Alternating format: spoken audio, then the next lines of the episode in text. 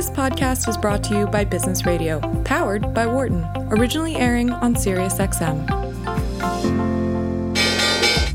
Welcome to our Behind the Markets podcast. I'm your host, Jeremy Schwartz. Alongside Wharton Finance Professor Jeremy Siegel, we tackle the latest market trends every week on Business Radio, powered by the Wharton School, SiriusXM, Channel 132. Our guest consists of experts like the world's leading authority on long-term economic growth, Bob Gordon. We will continue to see jobs created rather than destroyed. Former chair of the Federal Reserve, Janet Yellen. I mean, I don't think either of us ever expected that we would live through a financial crisis. Or even the head of the Digital India Foundation, Arvind Gupta. The reason that people are talking about India is massive digitization and financial inclusion that we have done over the last couple of years. Enjoy this week's show. Welcome to Behind the Markets here in Business Radio, powered by the Wharton School. I'm your host, Jeremy Schwartz, Global Head of Research at WisdomTree. My co host is Wharton Finance Professor Jeremy Siegel, author of Stocks for Long Run and the Future for Investors. Please note, I'm registered representative Foreside Fund Services. Professor Siegel is a senior advisor to WisdomTree. Our discussion is not tied to the offer of investment products and the views of our guests are their own and not those of WisdomTree affiliates. We're going to have a really exciting show for the hour. We're going to have two friends of the program who've who've been on before. Uh, going to be teaming up to create some ETF models, portfolios that are active and low cost. It'll be exciting to get their perspective on what's happening in the markets, the big factor rotation. They're big big experts on the markets and the type of styles that have been working. Um, but we're also going to be getting Professor your your latest take. What you know, been a huge rotation in the market, Professor, from from the highs of some of these tech stocks that have been selling off. What's your what's your latest? Yeah, uh, uh, I mean it's continuing at a slower pace. I mean yields have, have calmed down. Uh, you know, we we had spiked the ten year at 175. Now it's 163. Even then, uh, that just sort of slowed down the selling of the rotation. So uh, over the last week, it's uh, been pretty static. I don't think this, you know, uh, really portends that well for the growth investors. I think people are beginning to see as the economy opens up. Um, with yields likely rising and normalization, uh, you know, uh, buying at these astronomical prices, and it's and it's those you know the Cathie Woods uh, type of stocks that are are under pressure, and I think will continue under pressure. We we've had some good CPI reports um, today on uh, the uh, uh, personal consumption expenditure, which the Fed looks at. Um, and and actually on the CPI and the PPI, I don't expect the infl- uh, inflation to actually uh, show up um, in next month's report. I think that's when we're begin going to really see it. The opening up uh, of the economy, the pressure on prices, and it's coming from so many different areas uh, in the economy, uh, and and a surge of spending. Uh, you know, virus cases are kind of flattening out, but but the deaths are going down, and the it, it because the virus cases are skewing towards the younger cohort that are not getting as sick with uh, the virus. Those that have had the vaccines, uh, it is uh, you know it, it, the the immunity that it it, it is giving. Uh, no no definitive study yet, but as is is all that has been promised, which is you know 95 percent and nearly 100 percent against severe cases. Um, and you really get the feeling that that is going to spur the economy uh, in in in the springtime. You know, Professor, last week we were talking about the inflationary pressures you see, the 10 year. Um, you know, we've been talking, you've been talking about 2% on the 10 year for a while, but it, it was first time I actually think I heard you say 3% potentially. And one of our listeners was, was listening to your calls for a 20% increase in inflation. And, and they were sort of wondering how you get to that 20% yeah. number and, and what you're thinking about on, on those pressures over time. Yeah. And and three percent I don't expect until maybe the end of 2022. So that's certainly not an end of year this year. Um, and the 20% really comes from the 20% jump in debt and the 20% jump in the money supply. Uh, that uh, that is as as we've talked about unprecedented, um, and I think that that you know 20% spread over three four years. It's hard to say is that four or five percent per year uh, type of inflation uh, that I see. Now, it, it's hard to pinpoint and may come a little bit, er, you know, sooner at first and then later uh, at, at at another place. But a 20% inflation, you hold a 10-year bond you need another couple of percent, right? Because over 10 years, 2% a year to, to make up for that purchasing power. And that's why I do see that that could creep up to that to that uh, three uh, percent uh, level um, going onward. But it is mostly based on a on a a twenty percent jump in the um, M1 M2 money supply uh, uh, jumps that we have really never seen before and I'm using my my economics that I've uh, you know studied so hard and become a specialty in, saying that uh, this has got to feed into prices uh, into in uh, in the United States. I, want to bring in our guest for one second here because I know at least one of them will have a strong view on that too. Maybe uh, Nir Kaissar, who's the founding managing member of Unison Advisors, uh, Bloomberg columnist and, and and return guest and friend of the program, and then we have Wes Gray, CEO of Alpha Architect. Nir, I know you've been writing on inflation. Any? Do you want to take a counter take with the professor? Or Any other things on inflation you want to weigh in there? Ask a question. Any feedback? I would love to ask uh, Professor Siegel two questions, if I might, Professor sure. Siegel. One is um, I'm wondering whether on inflation, whether you see longer lasting inflation down the road to worrisome levels. As I'm sure you've been hearing the chatter, a lot of people are worried uh, about a return to a 1970 style stagflation period. Do, do you worry that that could follow an initial uptick in inflation? And the second question I have for you is last time I was on the show, we spoke about comparisons to 1999 and I think if I remember correctly, you didn't feel like the that the, the market was frothy enough yet to really make those comparisons. I'm wondering whether what's happened over the last year has uh, has made the comparisons in your mind to 1999 stronger, well, good, more compelling. Two, two really good questions. Um, you know, on on the on the question of frothiness, uh, you know, I I I think we're going to see a flattening and a downward, a flattening of tech, and those that are really selling at extraordinary levels, a downward tilt of tech. Nothing like the crash of Nasdaq, which was 80% from 1999 in, in, until 2001. So, uh, really a tilt down uh, relative to value, the continued outperformance uh, of value. In terms of sustained inflation, very um, I don't because I think the Fed will act against it. Um, it's going to jump way above their target, but they're going to say it's a one-time jump, and uh, they're going to wait until the economy is, uh, you know, booming again. But uh, it's it will it set into play inflationary expectations. The the Fed is going to have to step in, and I think they're going to, you know, at the end of this, have to produce at least a mini recession um, uh, not a maxi recession. I don't see inflation like the double digits of the 70s at all, and I don't even see high single digits.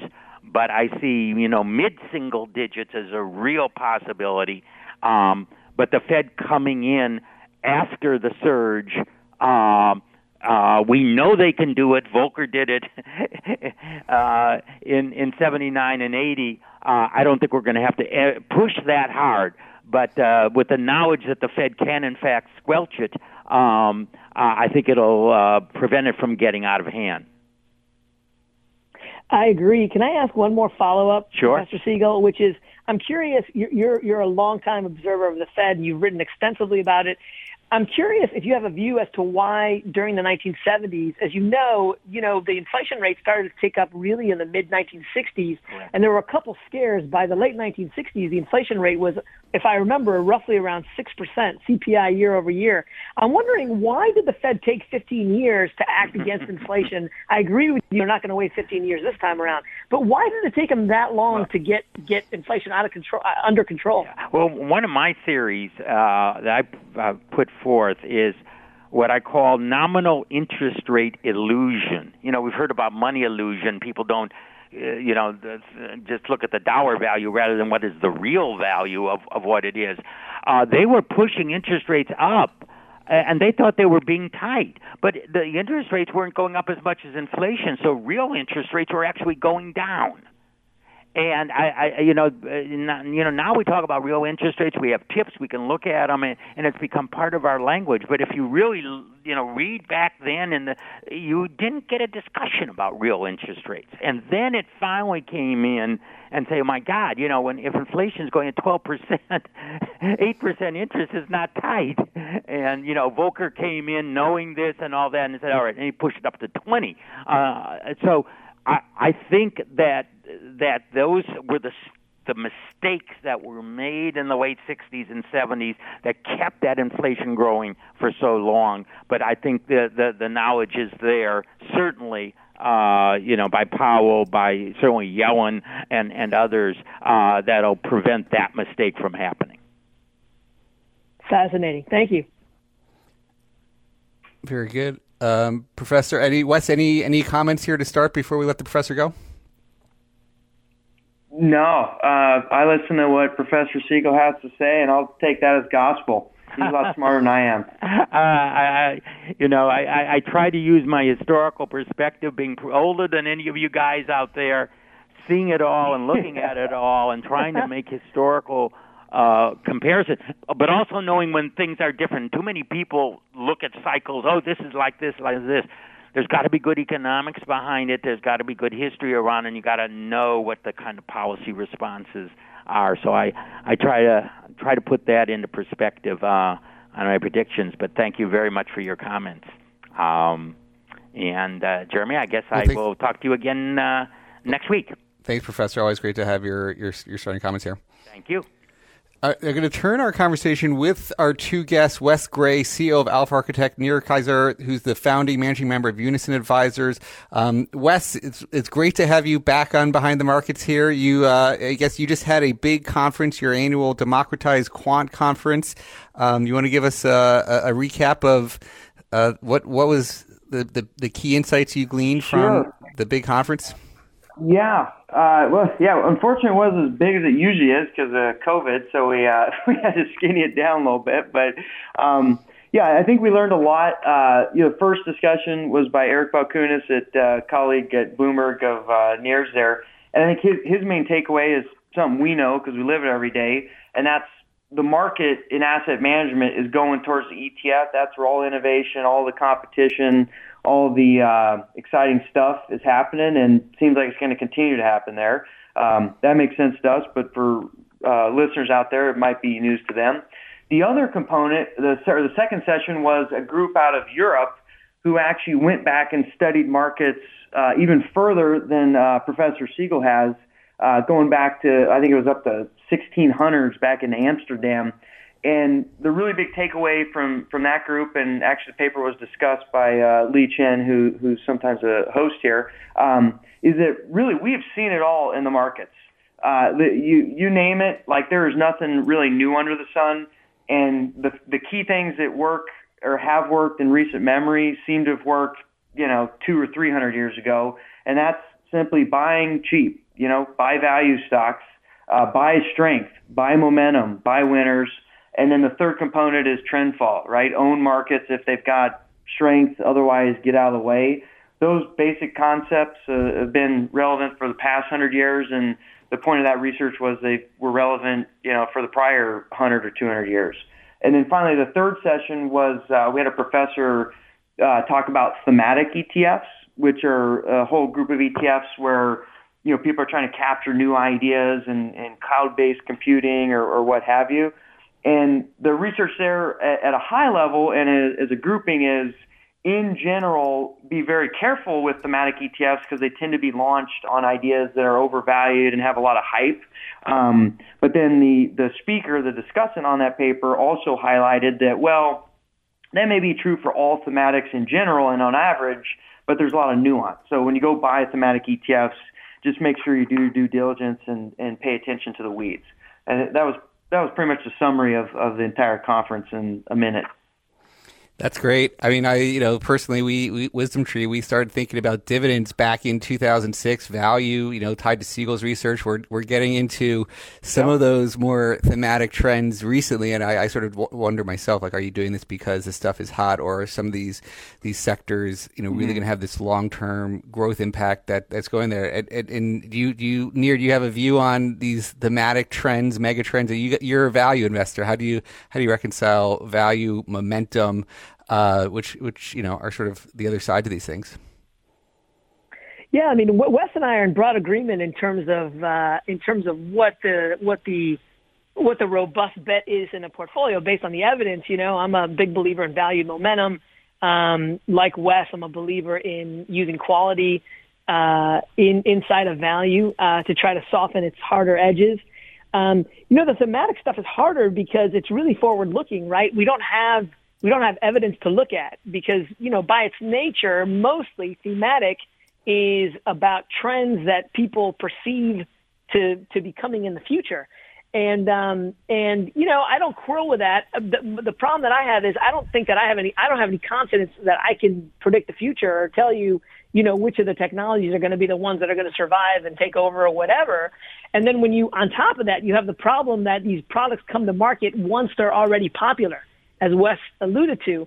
Um, and so by the time you're able to invest in them, you know, a lot of the stocks um, have already been driven up. The valuations are high and so on. And so, you know, this paper that was presented at uh, Wes's conference showed that, you know, there's, there's a significant amount of risk that on the day that you get in, you're going to have some valuation contraction.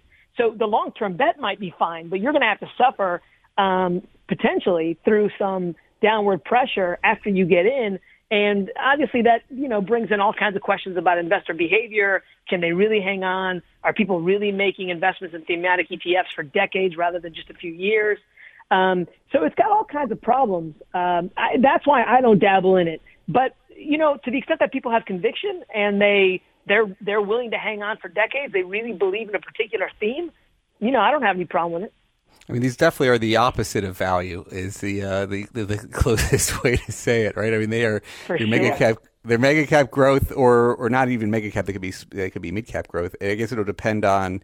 Um, you know, you got uh, one of your famous active managers in the ETF world today who who thinks these innovation trends are just beginning, and that there's going to be massive explosion in productivity and innovation over the coming five years. But uh, sort of interesting, making the case for active active ETFs, Wes. Is that uh, that's something you might believe in too?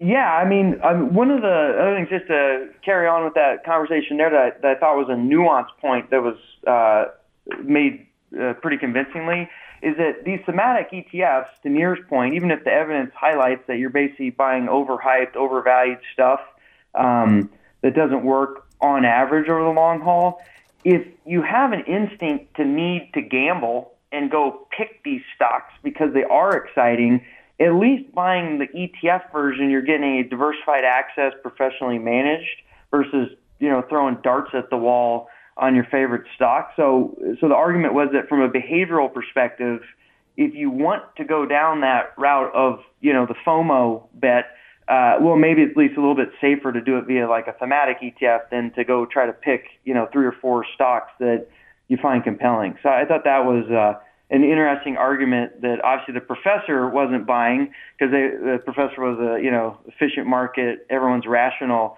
type person. But I thought from a reality perspective, that that argument made a lot of sense and was was favorable towards uh, thematic ETFs as a solution for individual investors. No, absolutely. I mean, I think you, that's you see these sectors. I mean, are you better picking those individual banks or just picking the basket of the banks? Same with energy. I mean, it's all. It's yep. that's. I think that's the use case of these baskets is that most people have a very tough time picking the baskets, but they they're easy as, access to these various themes. I mean, that does make a lot of sense. Yeah, yeah, and you get tax efficiency and all the other great things associated with the ETF structure itself. So, I can buy that argument.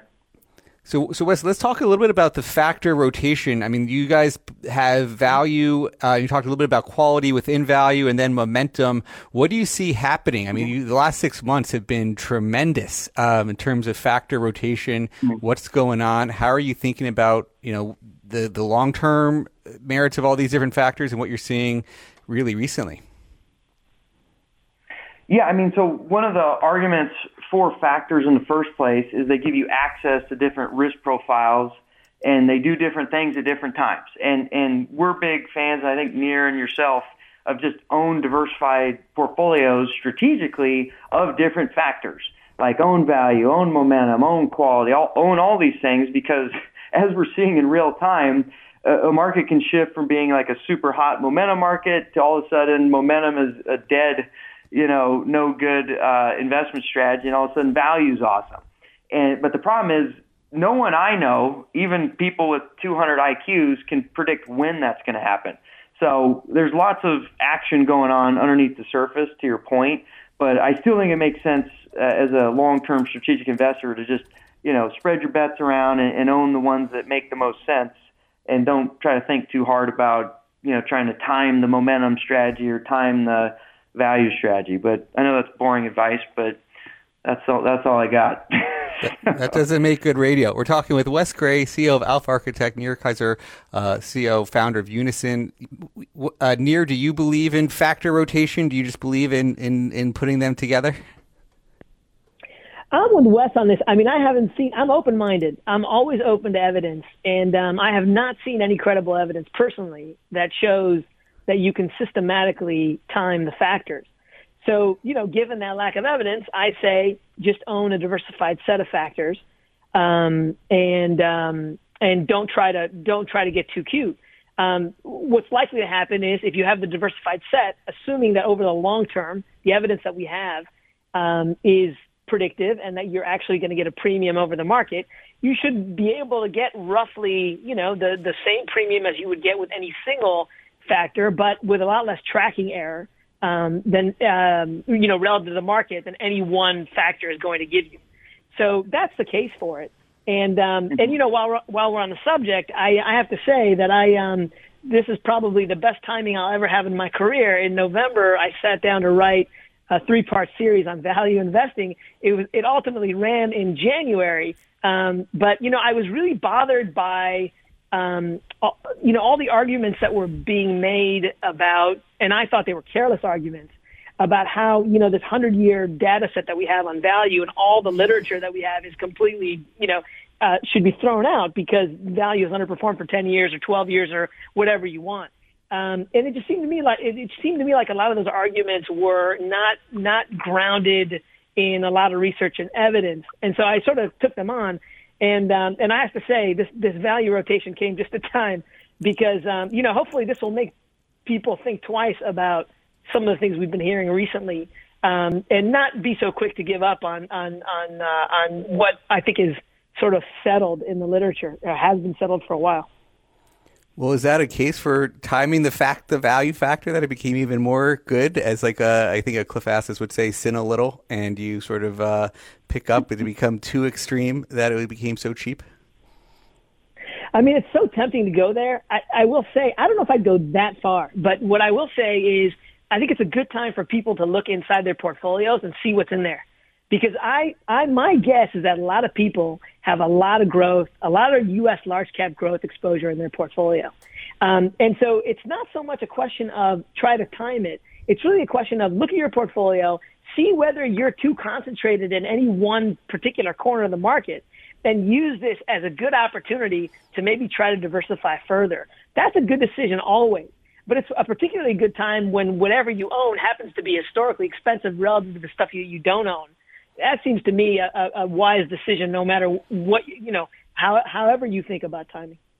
Yeah, Wes, what do you think about the various value factors that you see in the market today? You know, there's sort of the traditional old mm-hmm. school value, which is like a price to book ratio. Um, some of the large value shops were focused on price to book. The traditional Russell index has mm-hmm. been a price to book type strategy, which is doing well with this sort of, um, you know, rate spike higher, financials doing well. What, what do you think about the drawbacks of that, um, and, and how you think about other factors within value there.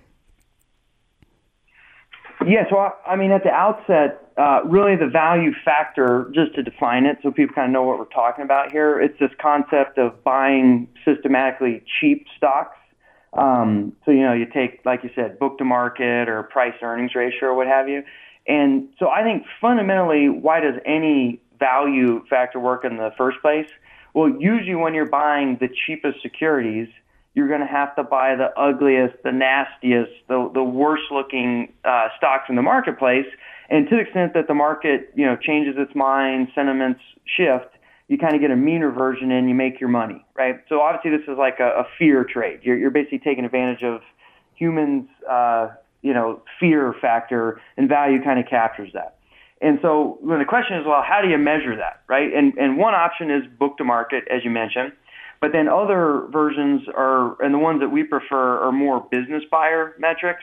And so I like to focus on just looking at like a basic income statement, for example. Like you have, like any business owner knows, well, we got revenues, um, we got cost of goods sold, and we've got selling general and administrative. If we, if we map all that, out, we end up with a thing called operating income. Like how much money does this business actually generate? And then we can take that amount of money that this business generates and we can divide it by the price we got to pay for it. And that, that's essentially called a, like an EBIT uh, EV ratio or enterprise multiple ratio. That's our favorite um, because we think it represents like what does the, the firm earn? What do you got to pay for it? That seems like a reasonable value factor. Whereas you look at a book to market component, that could also be reasonable, but the issue is that book value um, doesn't necessarily directly translate into earnings power. So, for example, you know, Google doesn't have a lot of book value because most of the earnings power doesn't come from Mark's book, but it comes from all the, the brainiacs out in Palo Alto there, you know, inventing all their systems and all their search algorithms. So we think a better way to assess the earnings power or the value of, say, Google is not with book, but with using, you know, operating income. And so again, we just generally focus on these business buyer metrics as opposed to book to market. But, you know, there's huge thousand paper debates on the subject and I don't know who's right, but as long as you're buying things that people hate, uh, you know, you're probably going to do okay as a uh, value investor over the long haul.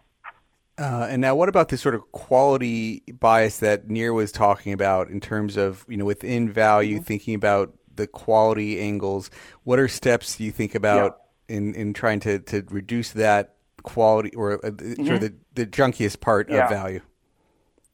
Yeah, well, and, and that frankly, unfortunately, goes directly to the book to market right now. Because if you actually look at cheap book to market stocks and you say, hey, what are their actual earnings? Well, half of them are negative.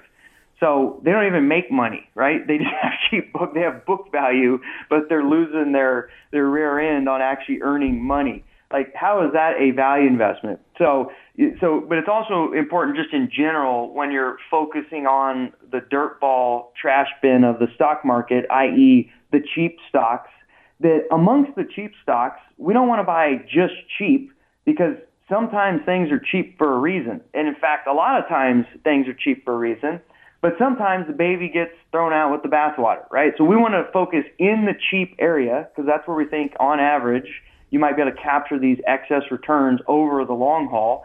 Um, however, amongst those, we want to try to find those cheap deals where there's some element of quality, i.e., is the, are they buying back stock? Are they paying down debt? Are they improving their operations year over year? We all else equal, we'd rather have the cheap stock that is you know financially sound as opposed to the cheap stock that is a dumpster fire. Um, and I think that's just a common sense thing that a lot of people don't focus enough on, and we just try to implement that in our systems to try to systematically go cheap, but make sure it's the cheap stuff that's also of reasonable quality. Yeah, no, I think it's interesting, um, and certainly what's happened in the last few years is is all the more interesting in this quality section. I mean, the Russell 2000, which includes, you know, right now it's it's it's above the 30s of how much of that is is unprofitable. Um, and then you sort of look at that versus yeah. the S&P 600. The S&P 600, you had to be profitable to get in it, um, which is another small cap index. Um, and, yep. and, you know, you had a massive, like a thousand basis point difference between, you know, the Russell 2000 unprofitable index and the sort of profitable company index. And I think some of that is continuing this year where quality has not been useful. It's just been uh, a junk rally. Any, any sort of commentary on that?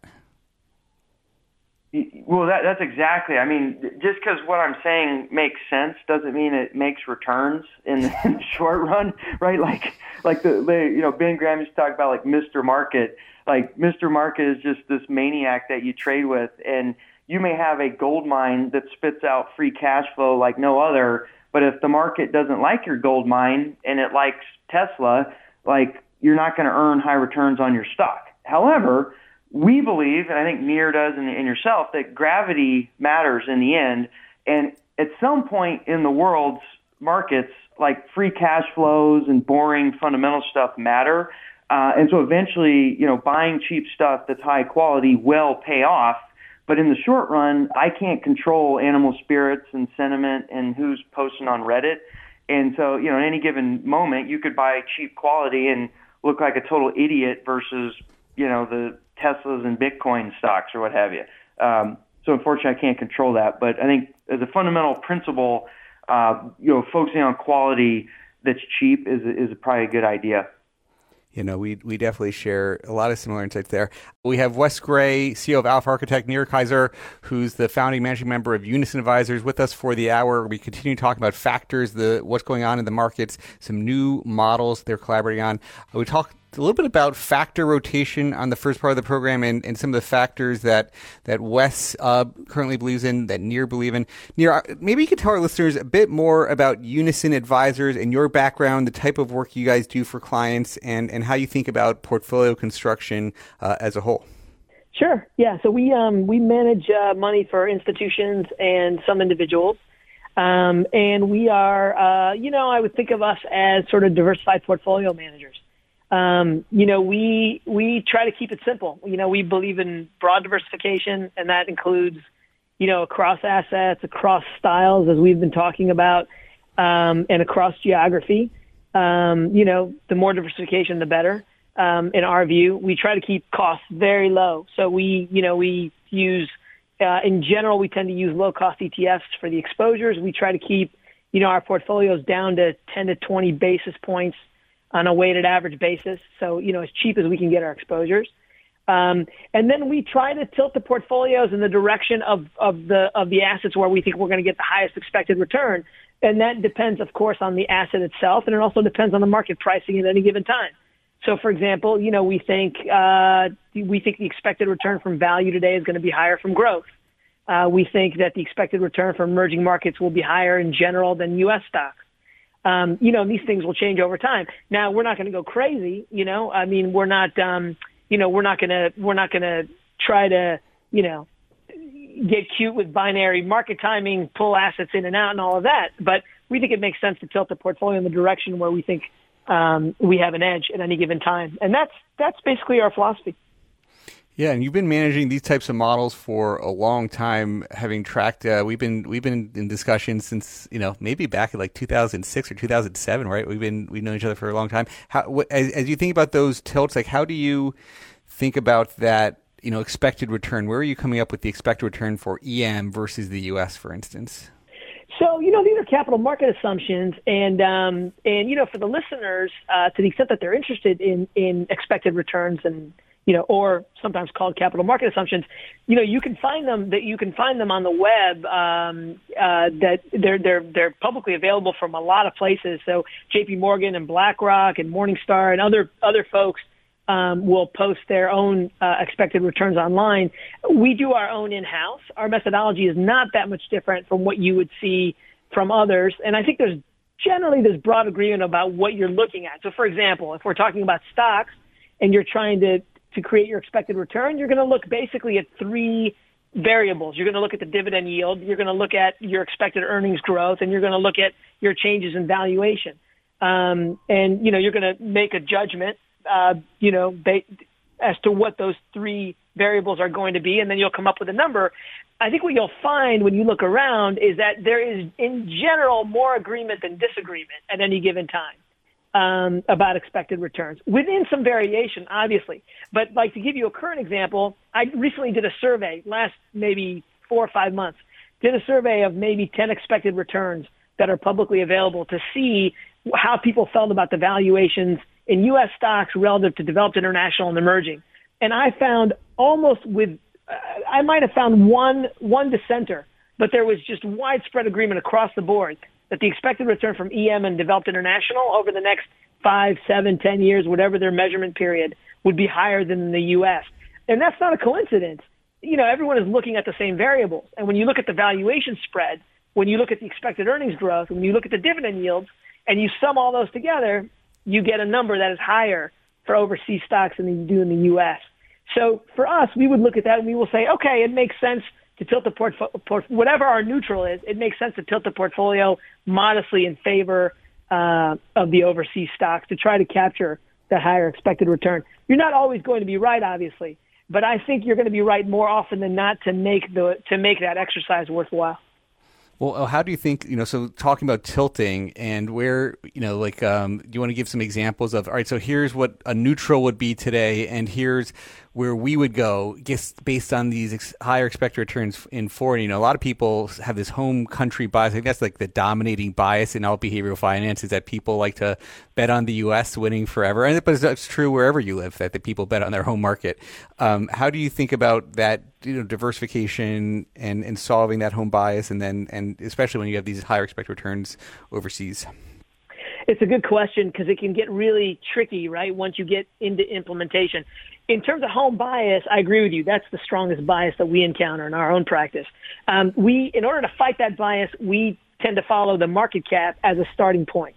So today, you know, the uh, the U- U.S. relative to global stocks is probably 58, and somewhere between 57, 58, maybe 59 percent. That will vary, obviously, right? It's endpoint dependent. The U.S. has done so well relative to overseas markets over the last 10 years, it's crept up higher. You know, in general, I expect that if over the next cycle the U.S. doesn't do as well, then the U.S. share of the global stock market might be closer to 55%, maybe even 50%, whatever it is. So we start with whatever the global market cap is in terms of geography, and then we apply the tilt on top of that. How much we tilt really depends on the client.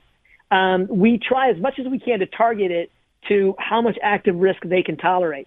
To the extent that they can tolerate more active risk, we will vary from the global market cap more. To the extent that you know they'll freak out if if their returns don't track the let you know the global market cap in general index, then you know we try to be less aggressive with our tilts.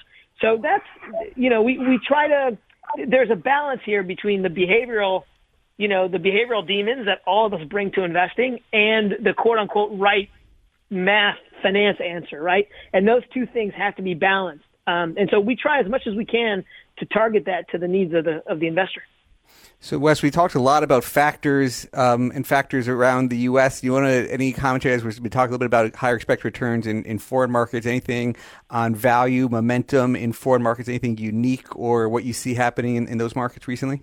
Uh, not really, and uh, you know, because factors the, like these basic concepts are, are considered evergreen in the sense that you know we probably wouldn't believe them if it only worked in Zimbabwe, but it didn't work in France. We, we want these ideas and these concepts to, to apply anywhere.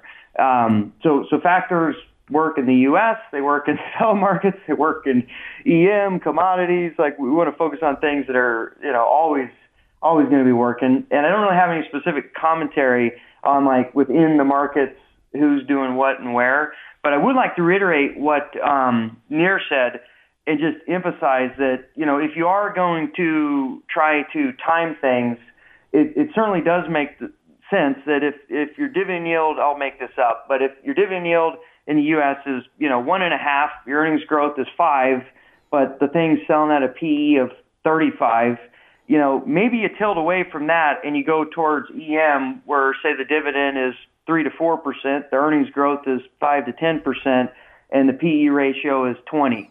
Right? Like it just it makes sense if you believe in gravity and and con, you know the basics of how markets work. That if you can get a better deal somewhere else, um, you might want to shift your bet a little bit that way. Uh, but also being cognizant of what Nir was highlighting. So sometimes the right answer in theory is not always the right answer to a human because humans like me are crazy uh, sometimes. So um, that's that's just something we all got to deal with. That's why you try to automate it and make it the make it more like an architect. We try to automate it, but uh, unfortunately, the humans still control the allocation to the computers, and and sometimes they can get a little jiggy um, with things as opposed to uh, you know sitting in their seats and doing the right thing. Um, human condition, I would say. We're talking with Wes Gray, CEO of Alpha Architect, Nir Kaissar, founder and managing member of Unison Advisors. Um, yeah, Nir, why don't you go into the? I, I was I was thinking of you know, you, you and I have had a lot of conversation about the the model portfolio world and you know how how advisors sort of leverage technology and, and where you see that space going overall and and how how advisors are served any sort of commentary on just the space generally and then and you can sort of tie in your commentary on on how you think about building portfolios to, to solve some of these issues yeah, I mean, I have sort of one macro observation, which is, you know, it seems to me that, um, you know, th- there is there's a lot of fee pressure in the investment management world in general, as we all know. And it seems to me that advisors are in a particularly interesting situation because a lot of them, um, uh, and this is based on the numbers of uh, in terms of the dollars that are actually invested in funds across the board. A lot of advisors are still using uh, expensive, actively managed mutual funds, where let's call it the average expense ratio is 80 bips, 70, 70 to 80 bips, let's say. You know, a lot of them are more are, are well over uh, 100, sorry, 1%. Um, so, so their underlying portfolios are quite expensive. Now, the thing is, uh, you know, starting, I mean, WisdomTree was at the forefront of this um, 15 years ago, but since then, there's been an explosion in various ETFs that will give you exposure to effectively the same strategies that advisors are using in expensive mutual funds in cheaper, much cheaper ETFs, in some cases, 10 to 20% of the cost of what they're paying in mutual funds. And so this presents an opportunity for advisors to shift their books from these mutual funds to the ETFs and shave, I, I can confidently say, at least half of the expense ratios off the books. And this is an opportunity effectively to pass down those cost savings to their investors, um, significant cost savings without changing anything about the strategy and I would argue making uh, making making their portfolios even more efficient because you know as Wes alluded to earlier, there are there are there are uh, arguments for ETFs in terms of you know tax efficiency and, and other and other things uh, that make them preferable to mutual funds. Um, so that's sort of my macro observation. The question is, what's going to be the catalyst for that? Um, you know, there are reasons why people continue to do what they do. Um, you know, inertia, obviously, uh, relationships is another reason. Uh, and, and, and, and yet another reason is capital gains. What's interesting is that um, if we get a capital gains hike, uh, that might induce advisors to try to capture those capital gains and take advantage of the lower rates that we have today. And that might be a catalyst for moving uh, money from actively managed mutual funds into lower cost ETFs. I think the big challenge in the advisory world and one that can be very easily solved if people were willing to make the change. Now, and I think we have um, some new models that you're starting to collaborate on. Um, do, you, do you want to talk a little bit about some of these solutions that you're you're working on? Yeah, sure. I mean, so this was this was sort of the impetus to some extent, um, you know. And, and Wes and I sort of put our heads together and said, you know, hey, is there a way to effectively give uh, primarily advisors a portfolio of ETFs um, that is diversified across active strategies? So we're talking about primarily value, momentum, and quality, um, and like I said, quality within value, um, and um, and you know, target and, and a weighted average expense ratio that is demonstrably less than what they're paying now. What we came up with, depending on the stock allocation, because in general the stock ETFs are more expensive than the bond ETFs, um, is anywhere between 10 and 30 basis points for the portfolio. And, you know, we just think that that's a much better value than what a lot of advisors are doing now because it's cheaper, it's more tax efficient, um, and it's more diversified uh, across styles. A lot of advisors that I, a lot of the portfolios that I look at of advisors tend to be concentrated either in value or in growth, let's say, or in quality or whatever it is. And, you know, in general, they can get, uh, they can get a portfolio that gives them a lot less tracking error relative to the market um, without giving up the expected premium at the portfolio level. Um, if they just diversify across factors. So we put together these portfolios that, that do all of those things. Um, and um, and then you know we'll sort of see if there's interest in it. And uh, and how do you think about like if people want to get access to them? Is it now they just call Unison uh, and and they're getting that's how they would mostly engage with these. Are there is this is this now live and ready, or is it still in development? How how are you thinking about it? So it's not live and ready yet. Um, we're we're um, what we're trying to do is we're trying to find partners to uh, to effectively post these strategies with platforms so that advisors can access them through the platforms. So they're not live, they're not available anywhere yet, but we are in, in the process of having those discussions, um, and and hopefully we'll roll them out soon. Wes, I'm not sure if you if you want to add anything to that in terms of timing. No, I, I think uh, just reiterate that that the end state here and the goal is to how do we develop a tax efficient, fee efficient, uh, diversified, transparent portfolio that's going to give an advisor or even an individual just super efficient exposure to the factors that you know we believe in at affordable costs and full transparency. And yeah, the n- next part of this lift is is just getting it into a platform so it's easier to access for for people out there. Like obviously we have the models and um, you know we can deliver them, but it, it's not done in such a way just yet where it's it's easy to access them at scale, which we'd like to move forward with next.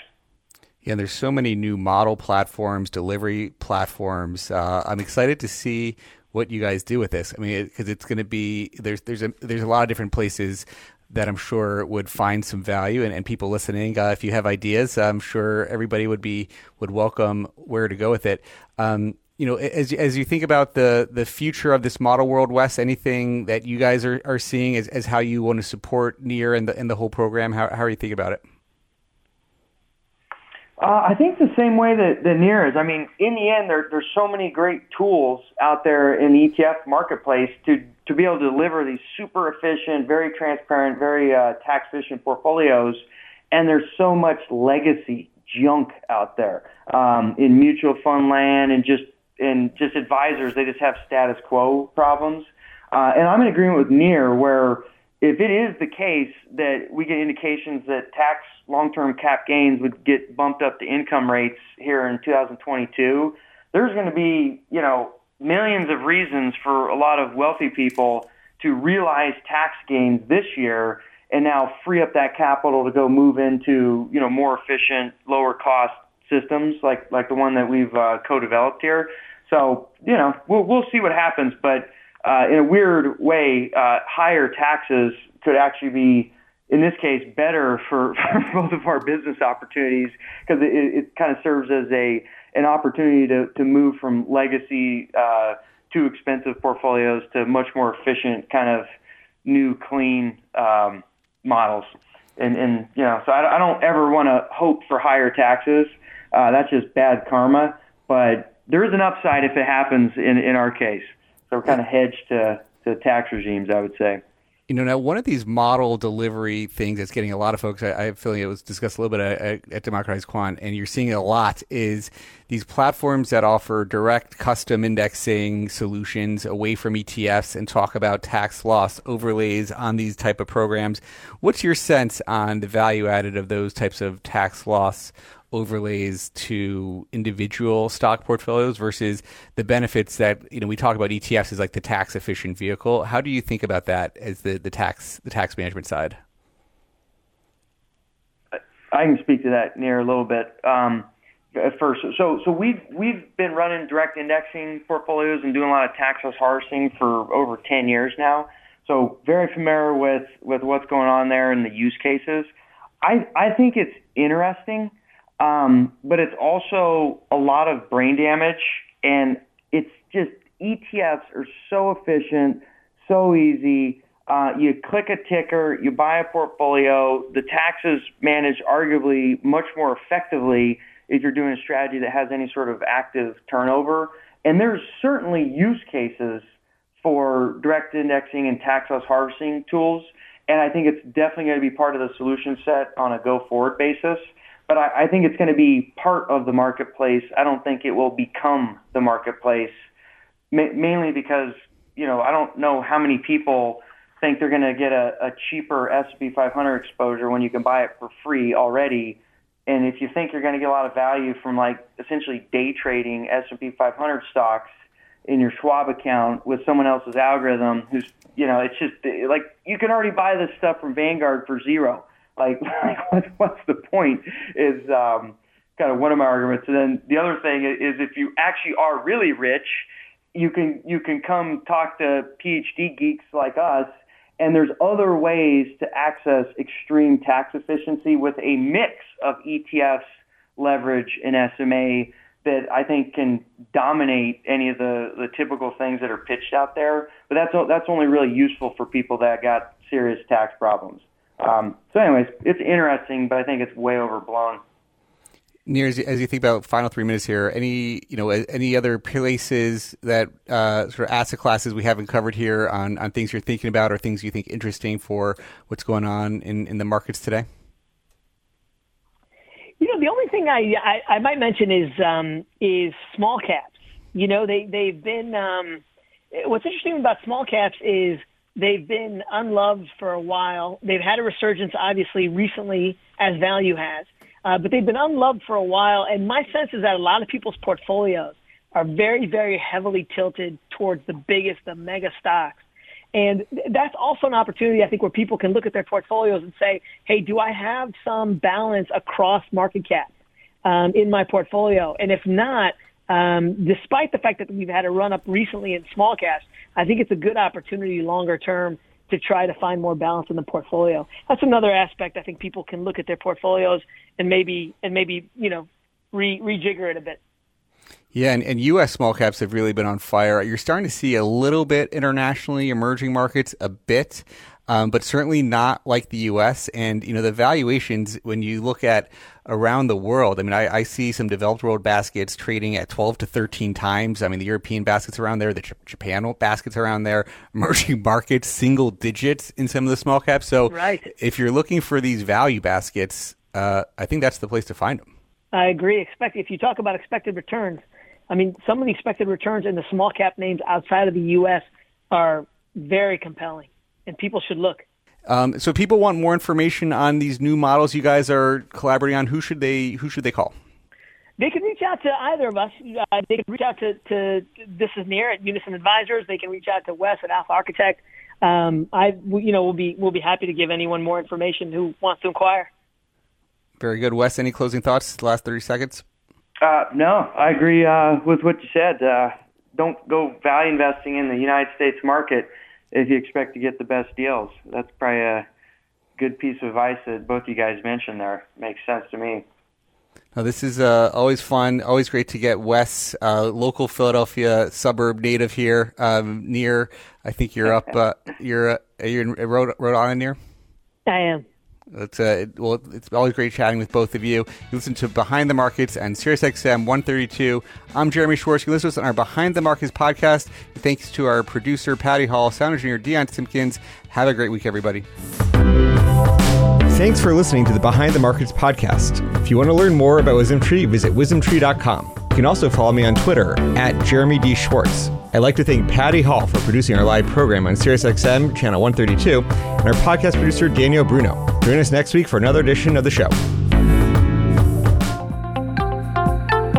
For more insight from Business Radio, please visit businessradio.wharton.upenn.edu.